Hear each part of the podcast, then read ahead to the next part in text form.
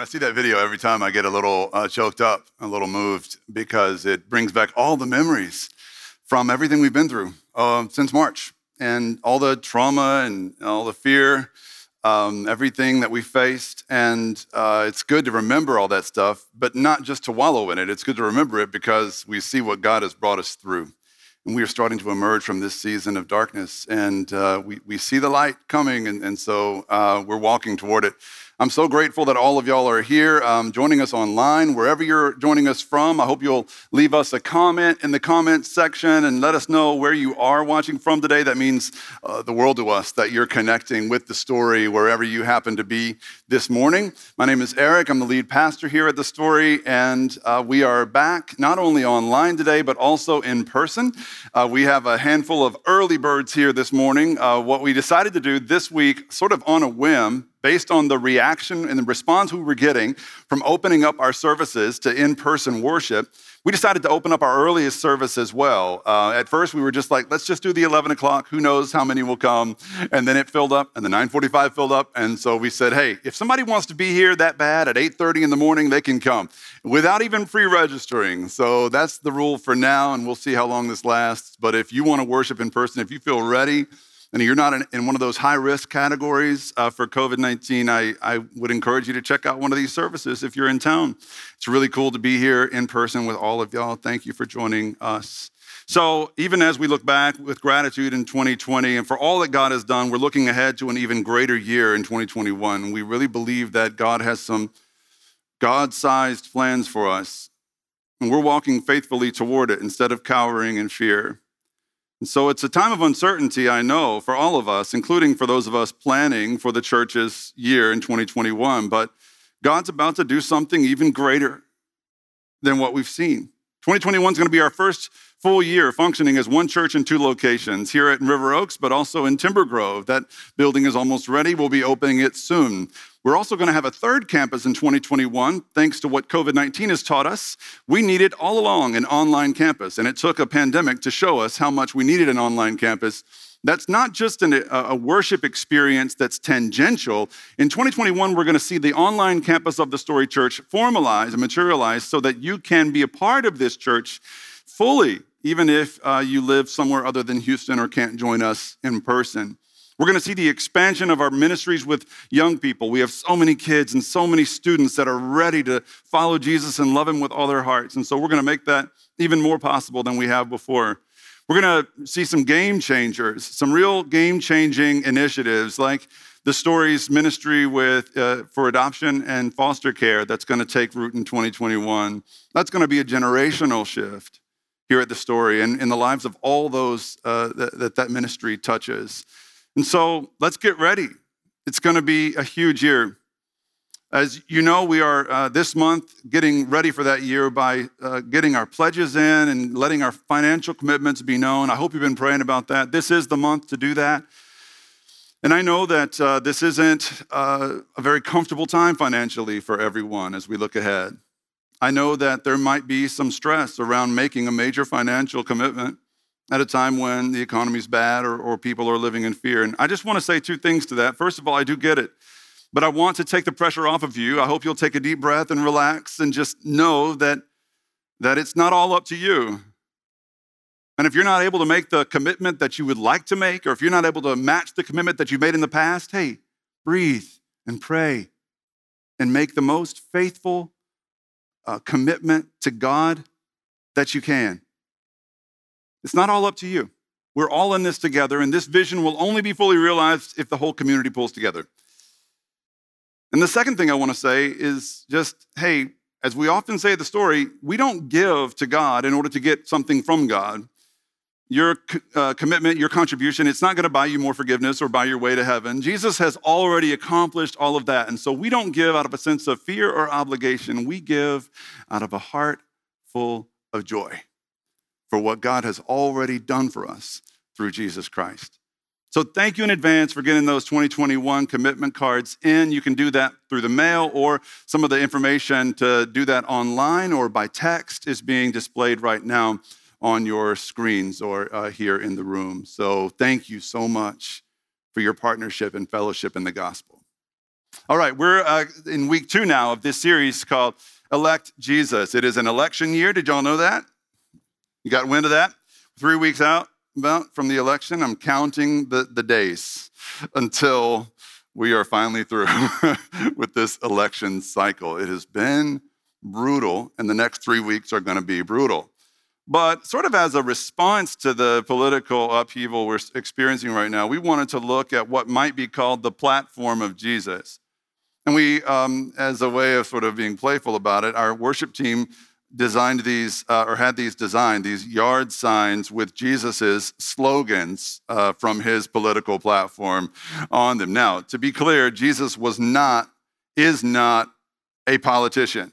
If he's a politician, he's not a very good one. I promise you, Jesus would not get elected to any office in 2020 in America as a Democrat or as a Republican. I promise. But that's not to say he was some kind of a centrist as he walked the earth either. Jesus' politics, uh, if you want to call them that, uh, were not milk toast, sort of middle of the road. In some cases, he's further left than the left. In other issues, he's further right than the right. Jesus is neither left nor right. Jesus is just extra. He is just different, all right? He transcends our politics. And so, what we want to talk about in this series is that even though you might not be able to elect him as your president, you can still have him as your king, no matter who's president. And we believe that's good news. So, last week we talked about uh, this one, repent, uh, and that was uh, that was fun. And this week we're moving on to this one, do not fear. One of Jesus's favorite quotes, one of his favorite phrases, do not fear. Now, uh, we're going to talk about this because fear is a problem for all of us, even the tough guys in the room that are like, I'm not afraid of anything. Yes, you are. You wouldn't be saying, I'm not afraid of anything if you weren't terribly afraid of something. so we all deal with fear, okay? And you've heard me say this before, but it's important, so I'll say it again. Fear is the most oft repeated phrase in Scripture. In the whole Bible, there's no command or statute of God that appears more often or even close to as often as do not fear or phrases like it. Do not be afraid. I will not be afraid. Uh, you know, have no fear. Those fear not. That kind of stuff. That appears 365 different times in the Bible. That might be a coincidence. I don't know. The more I'm with God, the less I believe in coincidences. But it seems like for every day of the year, there is a Bible verse about fear, warning us about fear. Do not be afraid. I think that's fascinating that, that it's so important to God that we not fear. All right? So, way more than any of these so called deadly sins lust and greed and gluttony and all those other ones.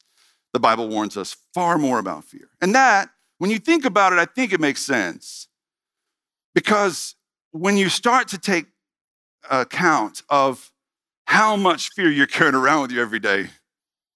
Like that adds up quick. How much fear the average person is carrying around. I just want you to visualize fear with me, um, just in terms of layers, all right? So think about the superficial layer of fear and the things that most of us are afraid of on some level, right? So most of us are afraid of, you know, public speaking. I was like I was sucking wind back there right before I came out here because even after all these years, I still get super nervous about public speaking. It's one of the most common fears, right? And, and so most of us are afraid of pain, snakes, or spiders, birds, in my case, if you remember. I have a problem with birds. People are afraid of large crowds. Pastors are afraid of small crowds. Um, it's just what happens.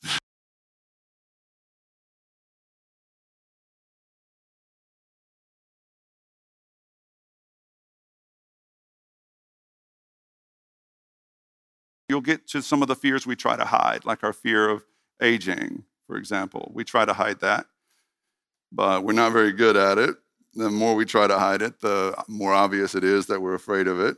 Our fear of disease, a diagnosis like cancer, Parkinson's, or Alzheimer's. Our fear of missing out, our fear of falling behind. These are, are, are more deep seated fears. You peel back another layer of fear and you get to the real stuff the deeper fears that we all have, right? So, our fear of intimacy, betrayal, failure, infertility, our fear of death, our fear of loneliness, our fear of losing a loved one. Like that stuff gets you depressed real quick because we all have those fears, and most of us carry those fears around with us unchecked every day. And it's a heavy burden. And most of us think that's just how life works. But Jesus warned us to not carry that burden around with us. Jesus told us he came to set us free from the fear. And he told us not to be afraid 365 times in Scripture. And the question is why? Why is this such an important issue for Jesus? Why is it so important for God that we not be afraid? With the rest of our time today, I'll, I'll unpack this in three different ways. I think there are three important ways that, um, that we can think about God's warnings uh, to us about fear. So, the first thing that fear does to us is fear reduces us. Okay, fear reduces you. This is one reason why Jesus wanted his followers to be fearless. Okay, so fear physically turns you into someone you're not, a lesser form of yourself. When you're afraid, you are a reduced form of who you really are. Because fear forces you to rely on your own strength instead of trusting in the power of God that is within you. One night, uh, Jesus, this is in Mark chapter 4, he's hanging out with his disciples and they're about to go to bed. And Jesus is like, I think I want to go to the other side of the sea. And they're like, Really at this hour? But he's Jesus, so you got to do it. And so they load up some boats and they head across the Sea of Galilee. And as they do, Jesus falls asleep on a cushion in the stern of the boat, one of the boats. And some storms, some angry, furious storms come in. And uh, toss these waves, and the boats are almost capsizing because the waves are crashing and the water is coming in. And the disciples were freaking out. They were losing their minds, even though they were with Jesus, they were terrified. Some of you can relate to that. Even though you've been with Jesus, fear has overcome you. And fear wasn't just affecting the disciples psychologically or spiritually, it's a physical reality. It always is. Modern science has opened this up to us, y'all. It's showed us what fear actually physically does to us. So, as soon as your brain perceives fear, there's a small organ in the middle of your brain called the amygdala that kicks into overdrive by alerting your nervous system and, and kicking your fear response into motion cortisol and adrenaline, two of the uh, body's uh, fear response hormones, are released. And these hormones cause your eyes to dilate and they cause your heart to palpitate a little bit and, and they, uh, they increase your blood flow to your muscle groups in your limbs. And this is exactly what's supposed to happen, historically speaking, right? So, for most of human history, the fear response happened whenever there was a real and physical threat to our physical well being. So, if a bear chased you through the woods, you needed to run a little faster and jump a little higher, you needed more blood in those leg muscles. Or if a neighboring tribe was coming to pillage your tribe, you needed a little more muscle in your arms to be able to throw better punches. And that's how the body was conditioned to respond to fear. But just like any system, just like any body, your body has a limited finite amount of resources. And when your body funnels resources to your limbs and your muscle groups, it comes at the expense of other functions. And one thing that um, neuroscientists are, are showing us about fear is that that flow of blood, that response, comes at the expense of your cerebral cortex. And I don't know how many of you remember ninth grade biology class.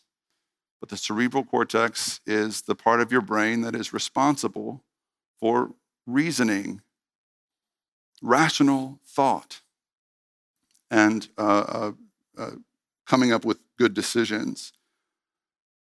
So, whenever you're afraid, you're literally not thinking straight.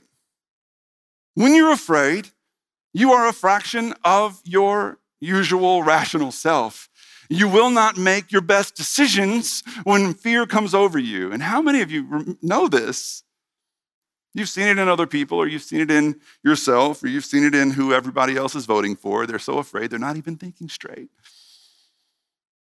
Well, it happens to you too. It happens to all of us. I mean, how many of you have ever gone to one of those haunted houses and you know it's not real? But when that actor dressed like a dead pirate jumps out, you scream, right? Like, like a school child, right? You scream. Even though you know it's not real, the fear response is heightened inside of you. How many of you have ever settled for a bad relationship or a one night stand, maybe because you were afraid of being alone? How many of you have ever watched like a Discovery Channel documentary about spiders and then you felt that little thing in your neck and you knew it wasn't a spider? Definitely wasn't one of those tarantula things you've been watching, right? But the whelp you left on your neck by slapping yourself was far worse than any spider bite ever could be. That's what the fear response does. It leads us to respond irrationally, impetuously, and impulsively. That's exactly uh, how fear works in everyday life. It's a process that neuroscientists call potentiation. Whenever you're already afraid, your response to new fearful stimulus will be worse. That's why, whenever you're already afraid of flying, a little bit of turbulence will turn you into, you know, uh, screaming toddler. Whenever you're already afraid of something, new fears will make it even worse. No. As the disciples frantically scoop that water out of the boat to try and save themselves, they, they go to Jesus, who's sleeping, taking a nap through the storm, and they say, Teacher, don't you care that we're about to drown? And this is what he said. He rebuked the storm, the winds died down, and in Mark 4:40, he said, to his disciples, Why are you so afraid? Do you still have no faith? Why are you so afraid? Do you still have no faith? Notice here what Jesus didn't say. He didn't say, That storm you're afraid of, it's not even real. Not even real. There is no storm. Jesus never said there's nothing to be afraid of. In fact, Jesus knew very well there's plenty to be afraid of. But he said it in spite of the storm, do not be afraid. In spite of the storm, just believe. So for Jesus, it wasn't just about the fear stimulus and the fear response. For Jesus, it's about fear or faith. And for followers of Jesus, the only response to fear stimulus should be faith. So, fearlessness for us doesn't come from improved circumstances. It doesn't just come from the end of the storm.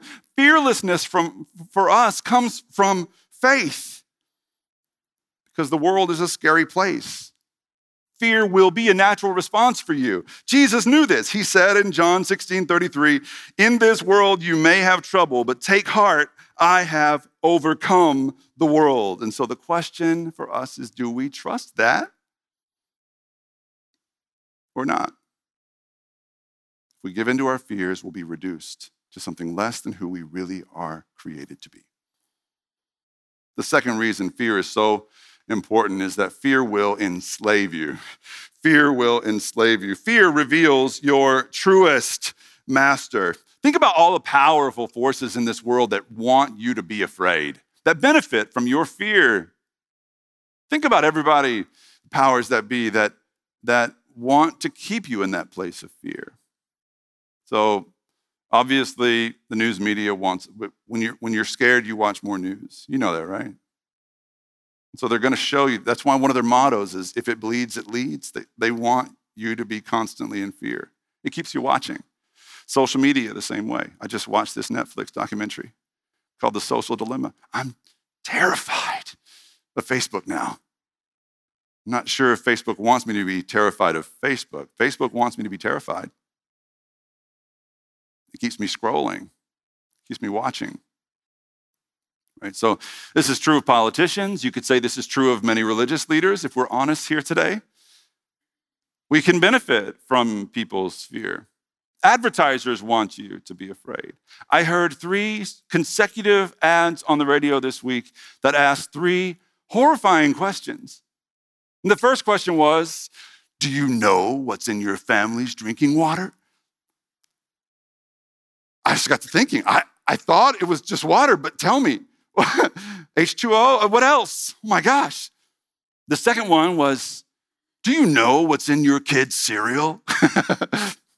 I don't know. Marshmallows? I don't know. Tell me.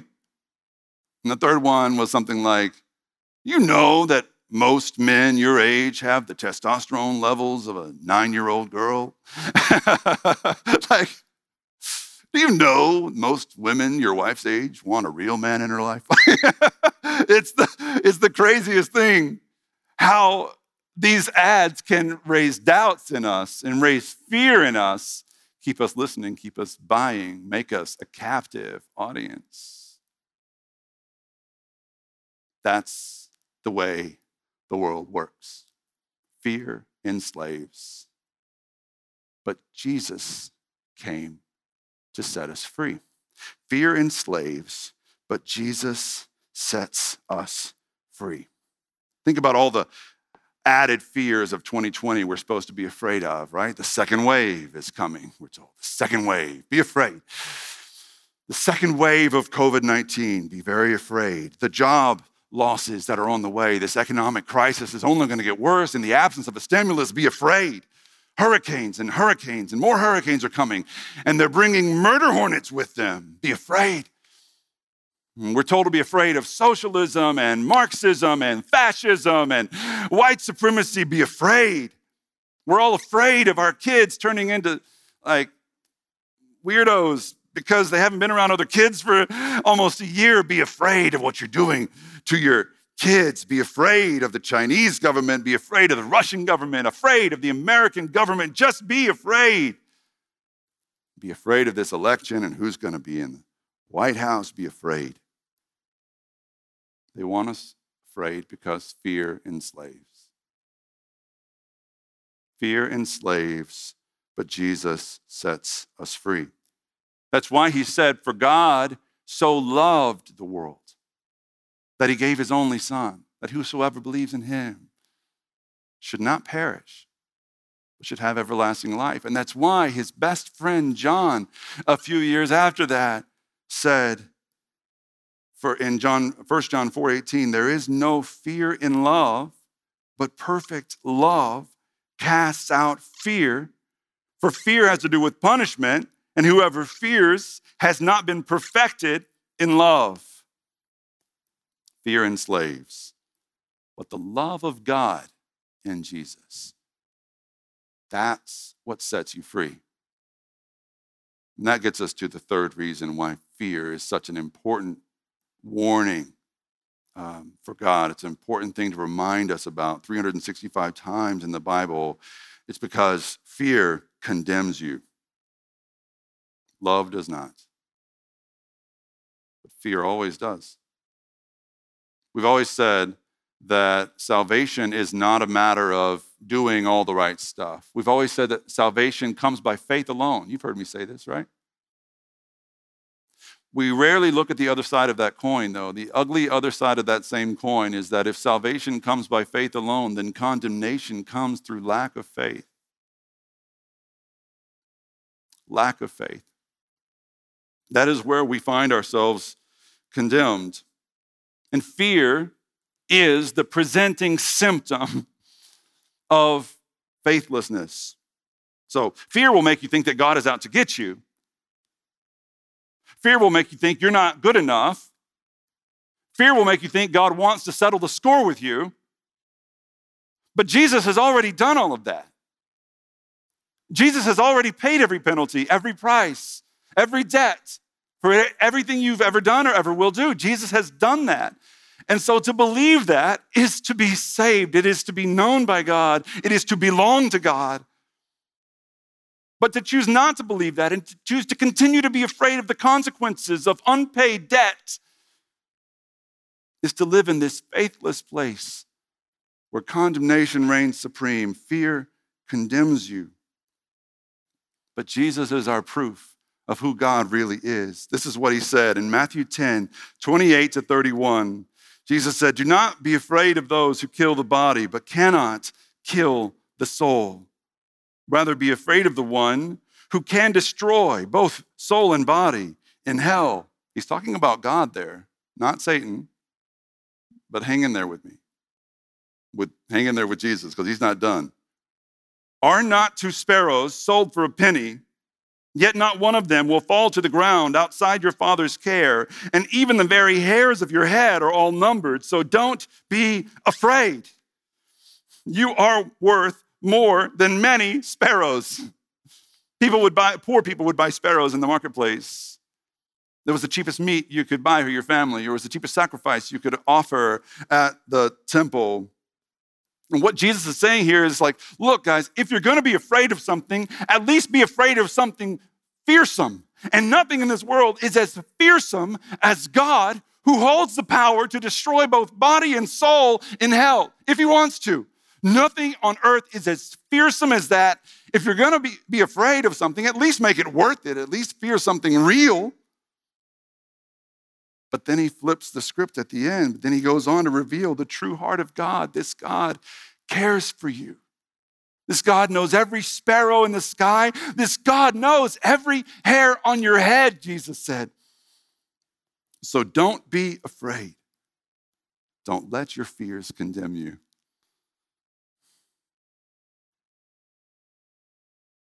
What are you afraid of right now? What scares you most? What storms have rolled in, and kicked up the waves around the boat of your life, threatening to capsize you? What keeps you up at night? And now I'll ask you a real question Are the storms that scare you bigger than God? Obviously not. No storm on God's green earth can be bigger than God unless what you fear is God Himself. And this is a common fear among churches, among Christians, because some of us have a past. And some of us have been selfish in our past. Some of us have indulged in stuff we know we shouldn't have with little regard for the will of God. Some of us have made mistakes, hurt people, left a wake of destruction in our path. It, it scares us to think what a just and righteous God will have to say about us. And whenever that's where your head's at, whenever you come to know God a little bit, like some of y'all probably have, or some of you watching online probably have come to know God a little bit, the fear can increase instead of decrease because you learn to know him before you learn to love him. Some of you know him a little, but you don't love him yet. Because if you loved him, you wouldn't fear his condemnation. If you loved him, you wouldn't do church out of obligation. If you loved him, you wouldn't worship him for fear of being sent to hell. You would worship him because you can't wait to be in his real full presence in heaven. And worship is just a, a, a precursor to that, a foretaste of that. Fear and love are incompatible. The fear response and the love response are opposites. Think with me about how you respond to the invitation of God through Jesus Christ. Think with me. Imagine Imagine a young man who uh, gets permission to take his father's car out for a spin. And he takes his father's car and he's reckless with it. And he is uh, just, he doesn't care. He's careless, right? He's just driving like a madman. And then he plants dad's car in a ditch. And imagine that young man stumbling away from the crash scene, maybe limping because he's hurt, but not even thinking about his own leg. He looks back at the car that he wrecked and he goes, Oh my God, I messed up. My dad's gonna kill me. And he starts to think about ways of never having to face his father, or maybe getting around this, blaming someone else, running from his past. Imagine that same young man getting permission from his father to drive his car for a while. And he goes out and he's careless and he's reckless and he plants dad's car in a ditch and he stumbles away from the crash site and he limps because he's hurt, but he's, he's not even thinking about his leg because he looks back at his dad's car and he goes, Oh my God, I screwed up. I need to call my dad. The first response, my dad's going to kill me, might describe the relationship you have with your Father in heaven right now. The second response describes the relationship your Father in heaven wants with you. Not driven by fear, manipulation, or condemnation, driven by love and freedom. This is the kind of relationship He created you to have with Him. Would you pray with me? Lord, help us as we take some next steps towards you. Some of us feel like we've known you a little, but we haven't learned to love you yet. We haven't fallen in love with you yet. Father, I pray that right now, someone sitting at home or sitting in this room right now just says the three words I love you. Father, I love you. When the storms of life come around, when I'm in trouble, when I'm lost, I don't want to be afraid of you. I don't want to be afraid of you finding me out. I just want to call on you and know that you're there. We thank you, Father, for all of your love, and we pray in Jesus' name. Amen.